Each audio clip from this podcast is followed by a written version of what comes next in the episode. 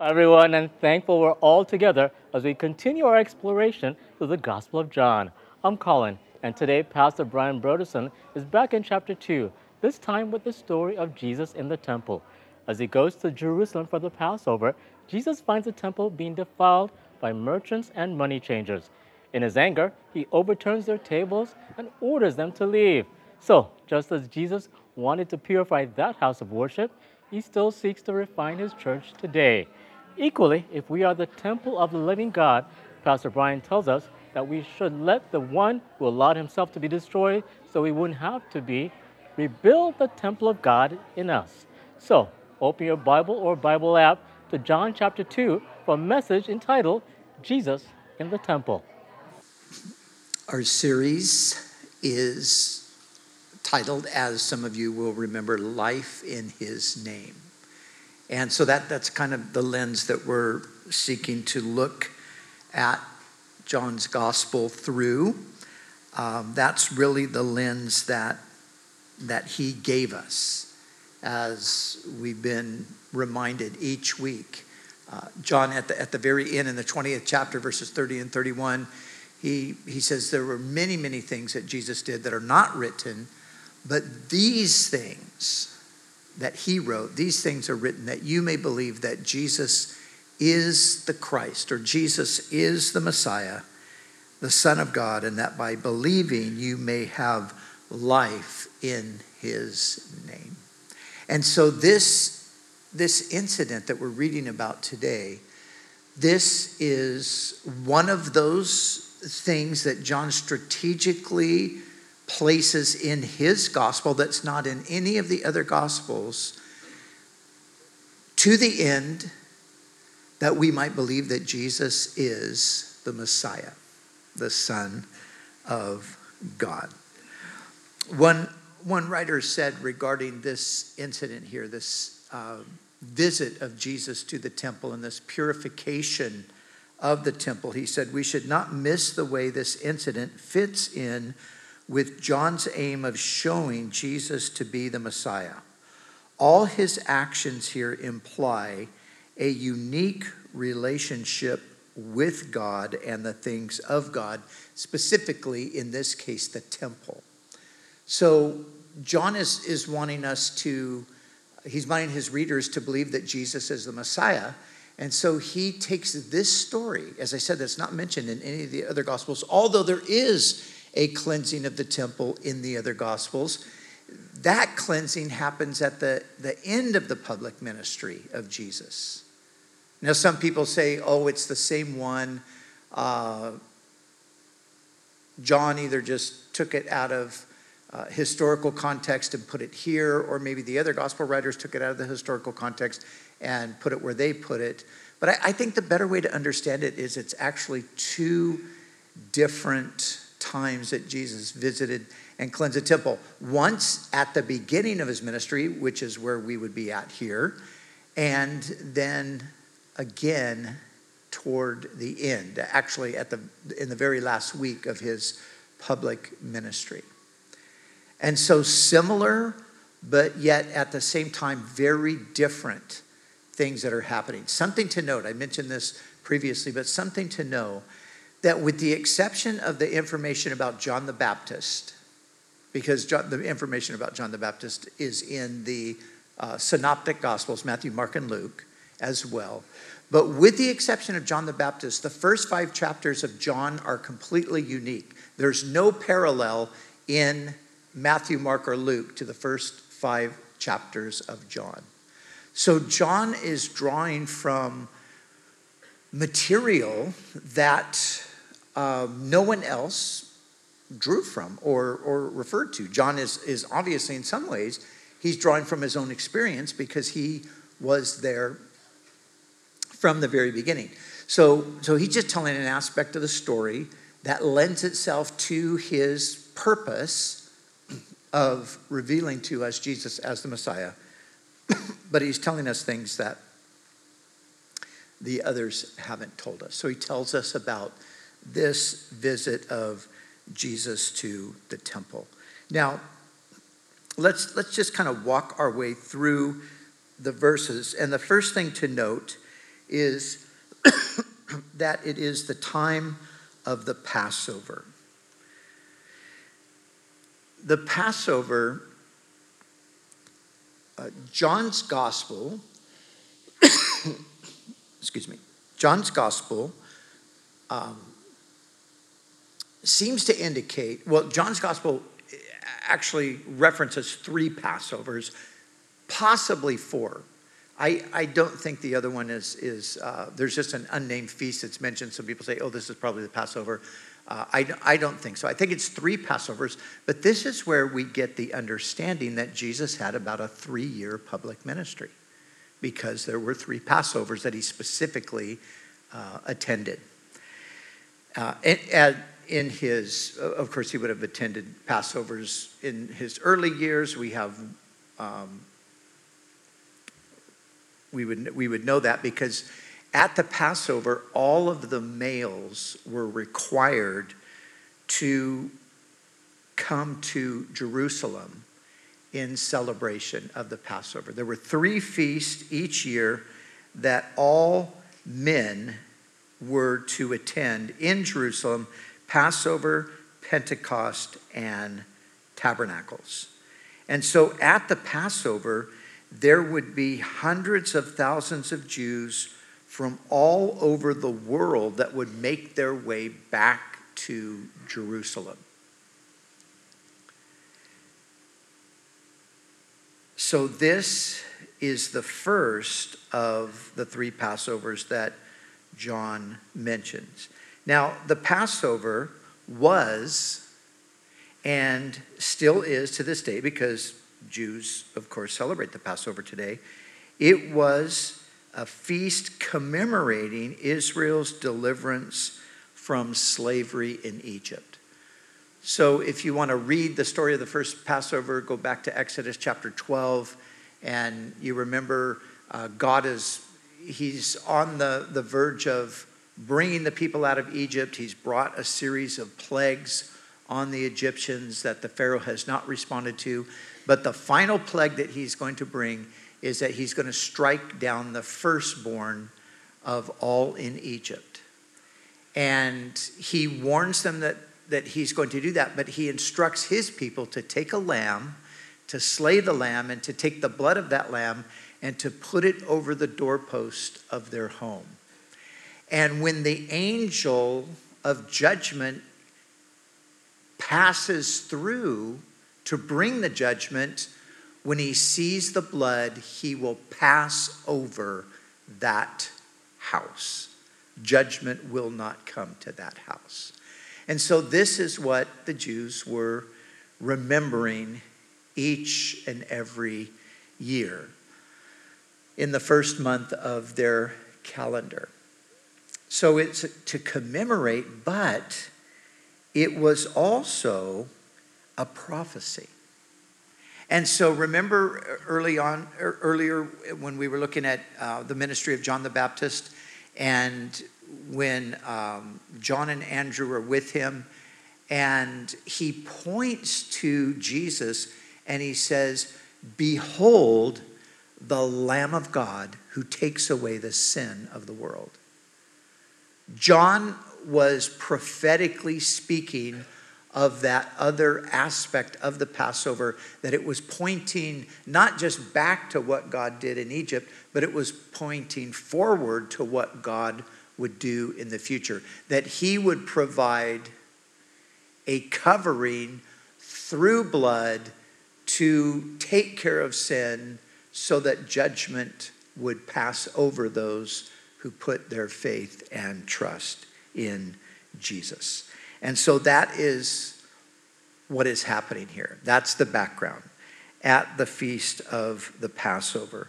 And so in the temple courts, he found people selling. Now, the temple, this, this temple was originally rebuilt when the people returned from the Babylonian captivity, but it was uh, a poor substitute in many ways for what had previously been there. Solomon's temple was, was uh, magnificent.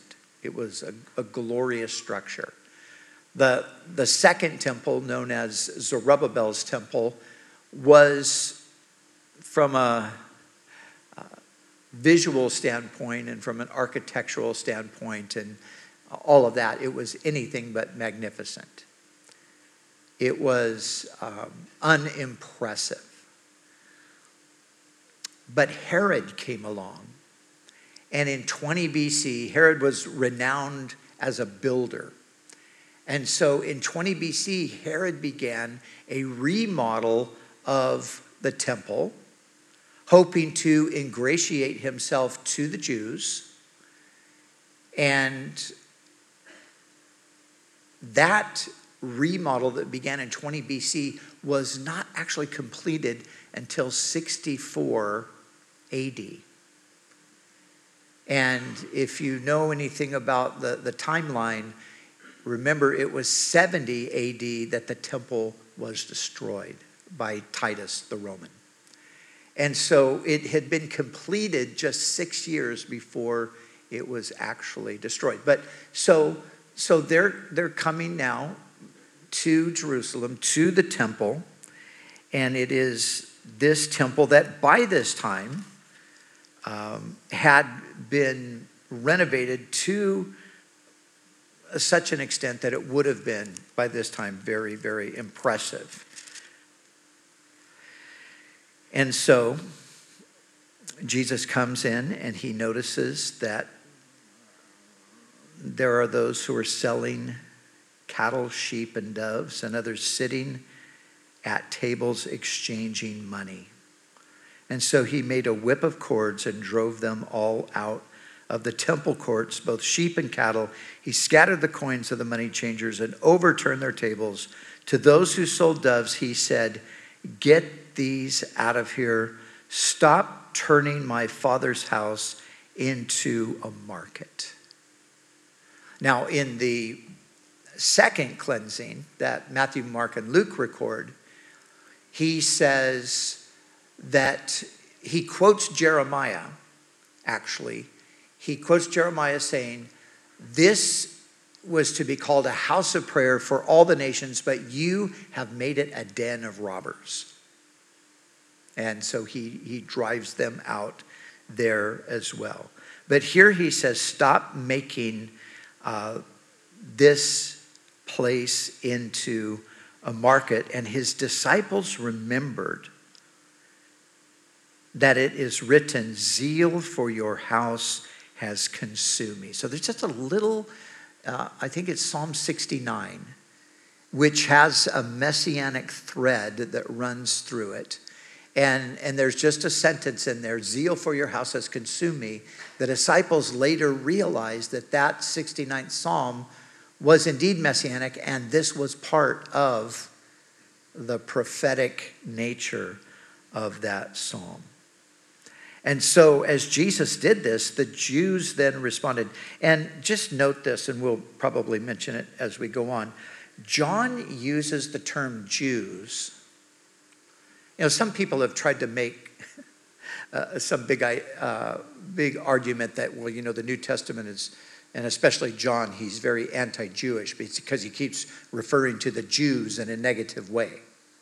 Well, let's just not forget that John is a Jew, and everybody around him is a Jew. Why does he, why does he say the Jews? This is, this is John's way of referring to the leadership of Judea. You see, the, the people were not, all of them were not called the Jews until later in history. They're Israelites. But the Judeans, they were the ones who primarily came back into the land after the Babylonian captivity. And so the, the, the title Jew, which is derived from Judah or Judea, um, that became the way they were referred to. But John uses it very, very specifically. He's talking about the leaders, the rulers of Judea. And so when he says the Jews then responded to him, what sign can you show us to prove your authority to do all of this? And so, this is where we see the absolute uniqueness of John. John tells us that Jesus answered them Destroy this temple, and I will raise it again in three days. Wow. Destroy this temple. Who gave you authority to do this to the temple? Jesus says, Destroy this temple. Now, he's speaking, obviously, cryptically. He, he means one thing, they, they mean something else, but he's using this as a moment to actually prophesy what is going to happen. Destroy this temple, and I will raise it again in three days. They replied, It has taken 46 years to build this temple, and you are going to raise it in three days? Give us a break. That's pretty much the tone. But the temple he had spoken of was his body. After he was raised from the dead, his disciples recalled what he had said. Then they believed the scripture and the words that Jesus had spoken. Now, just again, a little bit of background. So, Jesus goes into the temple. He sees this marketplace that they've set up. Now, there was a practical reason for this because people that were coming from outside of Israel for the Passover, it would be a little bit difficult for them to bring all the animals with them for the sacrifice and so forth. So it was practically probably a good decision uh, originally to provide them with sacrificial animals that they could that they could purchase. But like so many things that maybe have a good idea when they start, it had just quickly become corrupted. And it was no longer about facilitating the worshipers, it was about the high priestly family making money and getting rich off of this. That's exactly what they were doing. This uh, became known, uh, this, this whole marketplace thing that was set up became known as the bazaars of Annas. Now remember, Annas and Caiaphas were the high priest at the time. Annas was the older one, he was the father in law to Caiaphas. So this is like a, they set up a family business in the temple. And Josephus, the Jewish historian, he wrote this regarding Annas. He said, Annas was a great hoarder up of money who, by open violence, robbed the common priest of their official revenues. The Talmud, the Talmud, which is the Jewish um, compilation of all different kinds of things, the, the, the Talmud records a curse which a distinguished rabbi pronounced upon the high priestly family, whose sons were the treasurers, sons in law were the assistant treasurers, and whose servants beat the common people with sticks. So this was a nightmare uh, it was an exploitation of the people. And so, again, like what probably started out as a good idea, it goes bad really quickly. And they um, put a high uh, exchange rate on if you're going to change your money. They would, um, if you were going to purchase a clean animal, they would um, add uh, an exorbitant amount uh, onto that. Again, th- this was all a, making, a money making scheme. And so, as Jesus would say the second time, you have turned my father's house, which is to be a prayer house, you've turned it into a den of robbers. That's exactly what happened. But notice here, and this is again going back to, to John wanting to show um, that Jesus is the Messiah, the Son of God Jesus refers to the temple as my father's house. And you know what he was saying when he said my father's house? He was saying my house. Why have you taken my house? Because in in that culture, you know, in our culture, we, we will make a strong distinction between father and son. And in that culture, obviously, there was a distinction. But part of the father and son imagery is that there's a oneness between them. So Jesus, when he says this, he is, he is claiming to have authority over the temple. That's his claim, that he has authority over the temple. Now, it's so interesting because there is a passage in Malachi. Now, Malachi, in, in your Bible and mine, Malachi is the very last book of the Old Testament, right? In the Jewish scriptures, if you have a Jewish Bible, um, it's Malachi's the last of the prophets, but it's not the very last of the of the Old Testament scriptures because they end on a chronological note with uh, the end of Second um, Chronicles, I think, or Kings, one or the other. Um, they they end at the the period of the Babylonian captivity. But in the scroll of the prophets, the very last book would be Malachi. And this is what Malachi prophesied. And think about it in, in regard to what we just read Jesus did. Behold, God is speaking, I send my messenger. He will prepare the way before me. And the Lord whom you seek will suddenly come to his temple.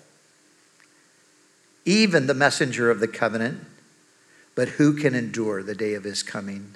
And who can stand when he appears? For he is like a refiner's fire and purifier of silver. He will purify the sons of Levi and purge them as gold and silver.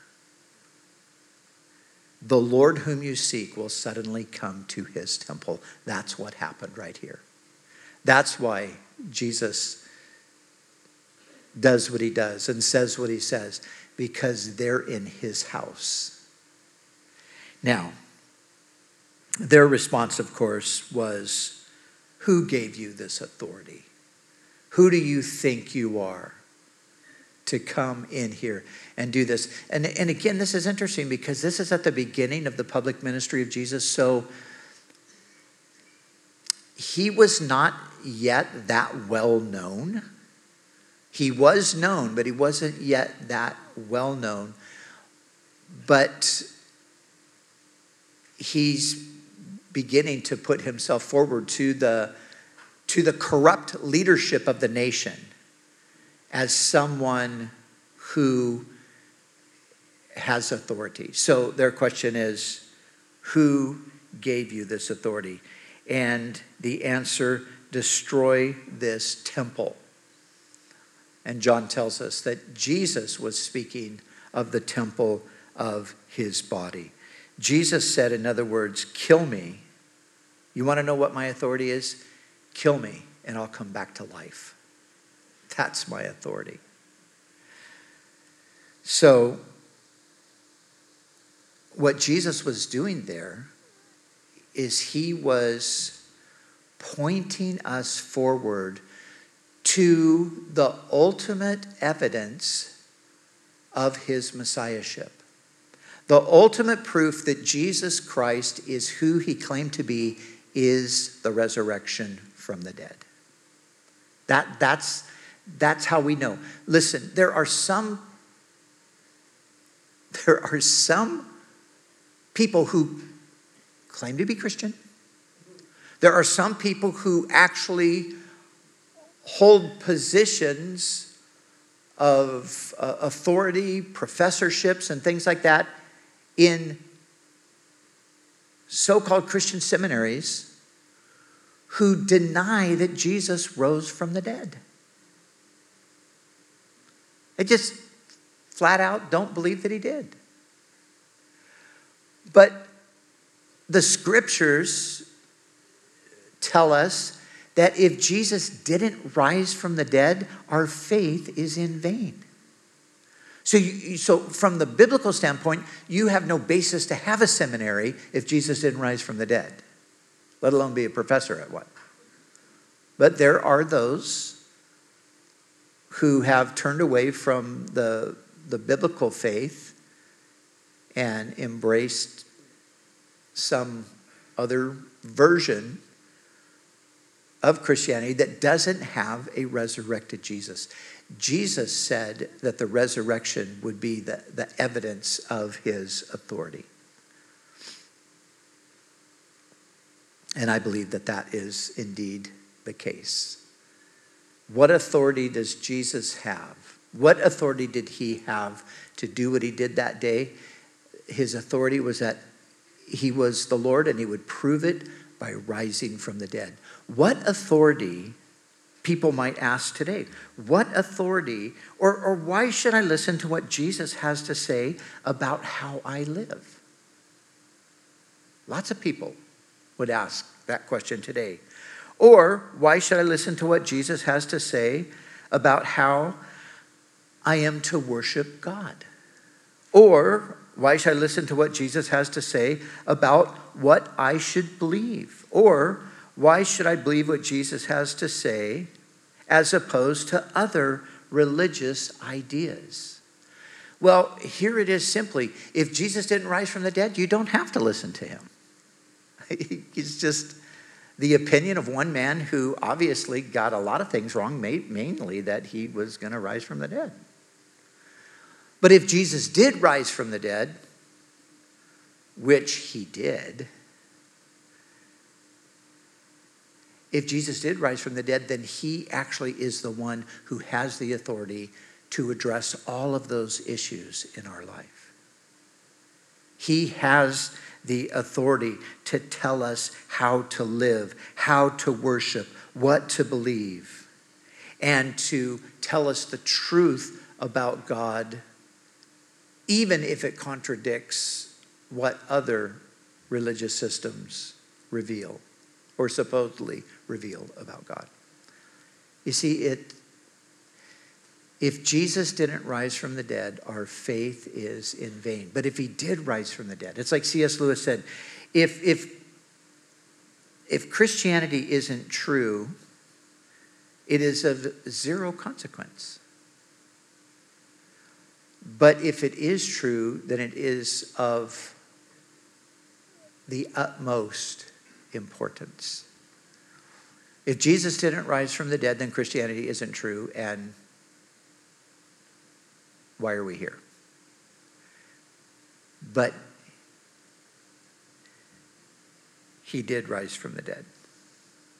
And I'm not going to take the time to go into all of the different things that you could use to support the, the scriptural claim that Jesus rose from the dead.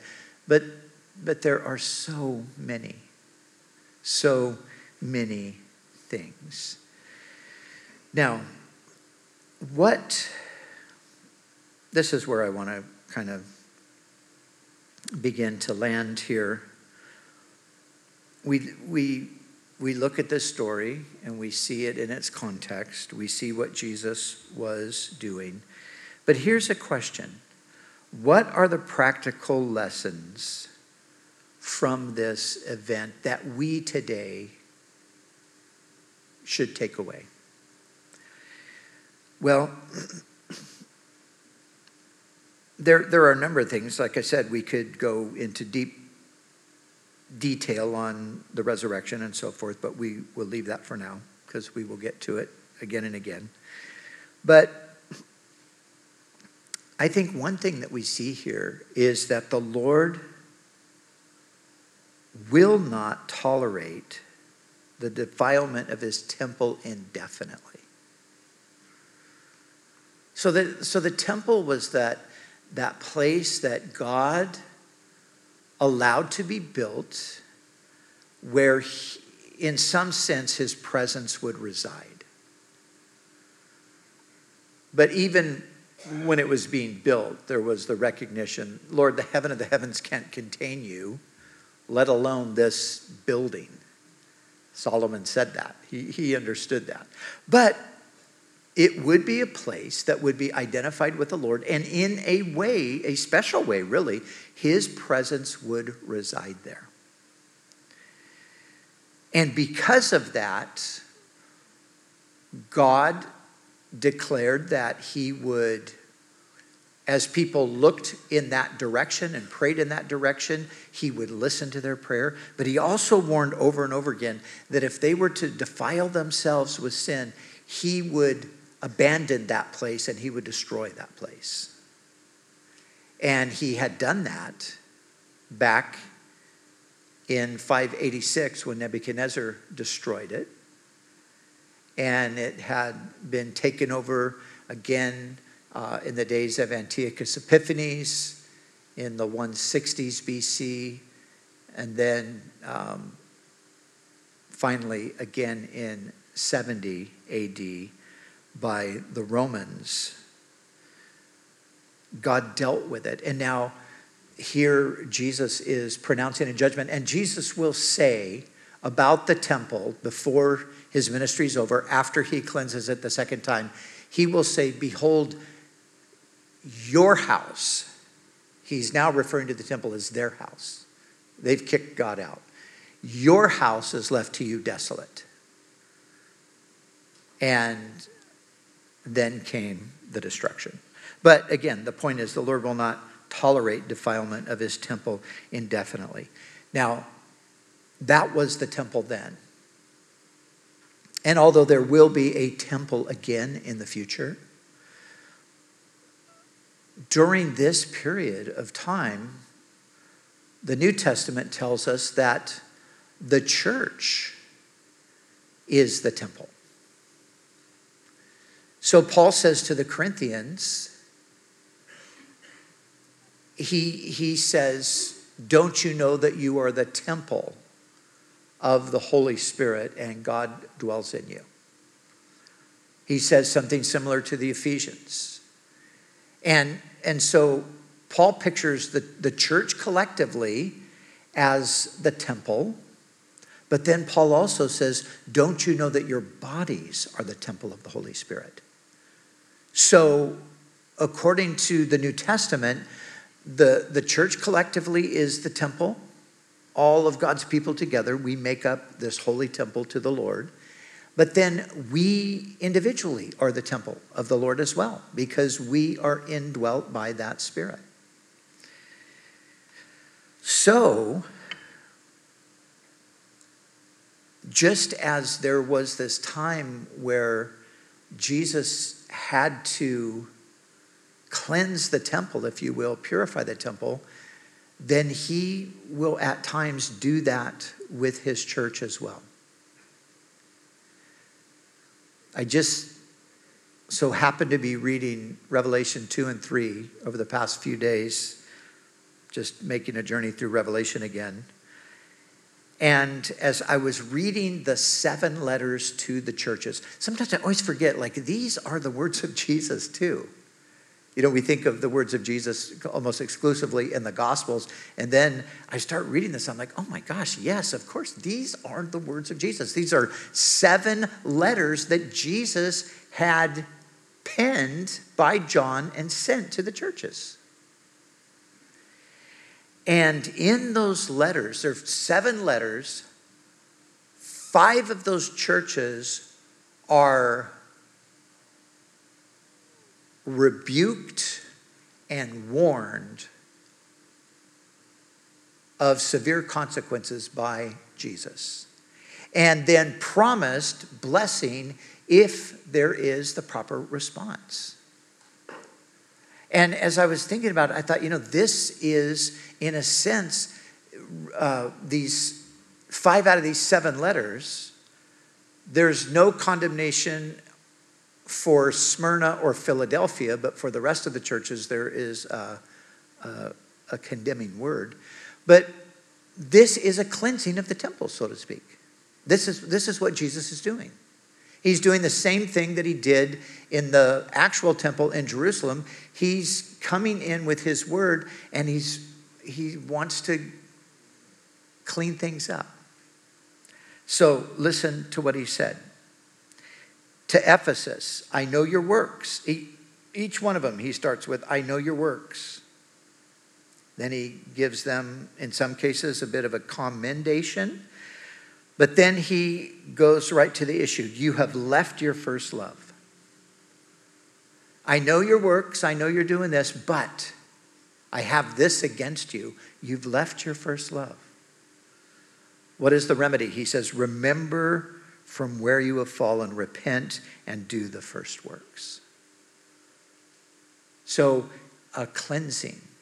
Jesus is seeking to cleanse. Pergamos and Thyatira.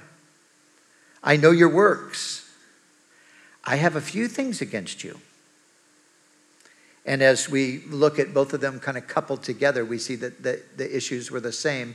The issues were sexual immorality and idolatry. Sexual immorality and idolatry had set in. You know, I got a letter from a friend last night who informed me that the church that she's been involved with for quite a few years, and one that I've had many friends there and known about, and had dear friends that were early on in the pioneering of the work, that the church just voted to affirm same sex relations and to perform same sex marriage. Well, needless to say, she's no longer at that church. But the, these are the kinds of things that were happening back when Jesus wrote to the churches of Asia at that time. And these are the kind of things that happen uh, throughout the long history of the church. Periods where the church falls into the sexual immorality of all different kinds of sorts. T- times when the church falls into idolatry. And what is the word? Repent, or I will come and fight against you. I will cast you into a sick bed. Then to Sardis, I know your works, that you have a name, that it's alive, but you are dead. Remember how you received and heard, hold fast and repent. Notice that word repent. Jesus uses it over and over again. And repenting is an invitation to turn. I think a lot of times people got the idea of repent wrong because it was always repent, repent, you sinner.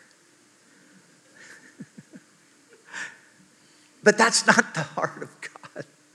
God's saying, turn, turn back to me.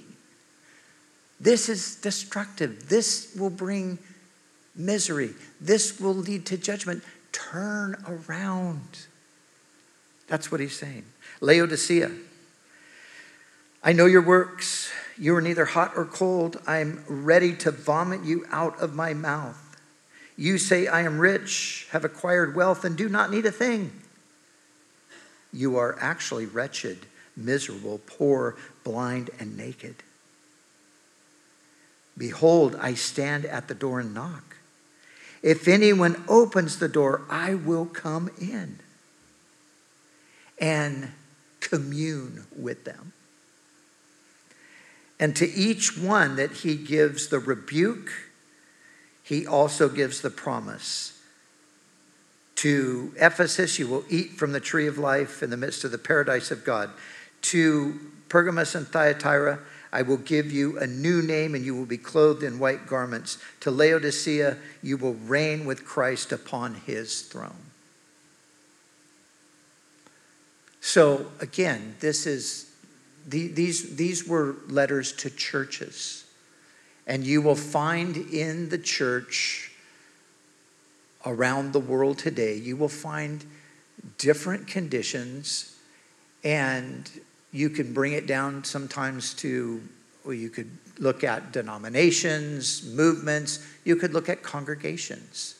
But there are times when Jesus will come and, like he did in Jerusalem, he will come and he will cast the things out of the temple that are dishonoring to him. But then Finally, we have to see it also in a more personal sense.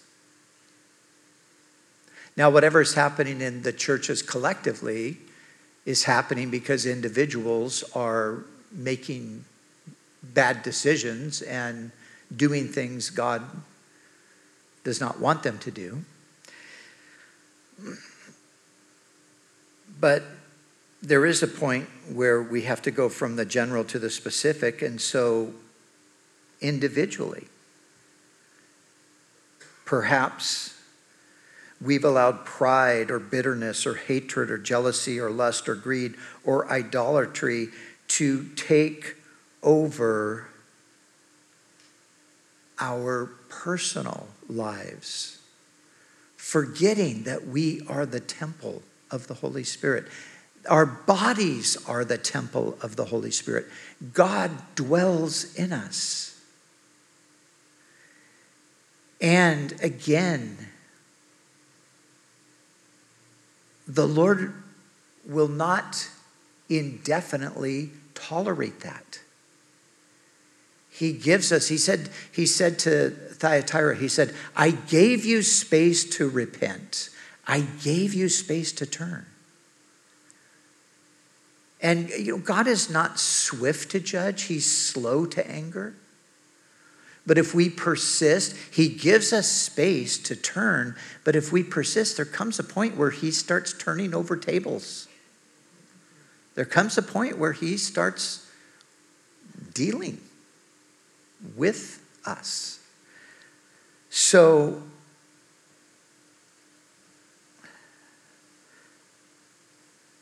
let Jesus forgive and cleanse. Don't persist in rebellion to Him to the point that there has to be a scene like what happened in the temple in Jerusalem that day. But respond to that conviction of the Spirit. Let the one who allowed himself to be destroyed so we wouldn't have to be destroy this temple. That's what would happen. But why did that happen? Well, it happened so we wouldn't have to be destroyed. Why was that lamb slain and its blood put over the doorpost so that the angel of judgment would pass over that house, that they would not experience the judgment.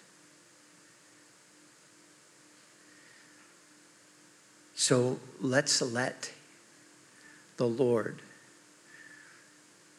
have his way in our lives and, and let him continue to build the temple, if you will, that he is building in us and through us.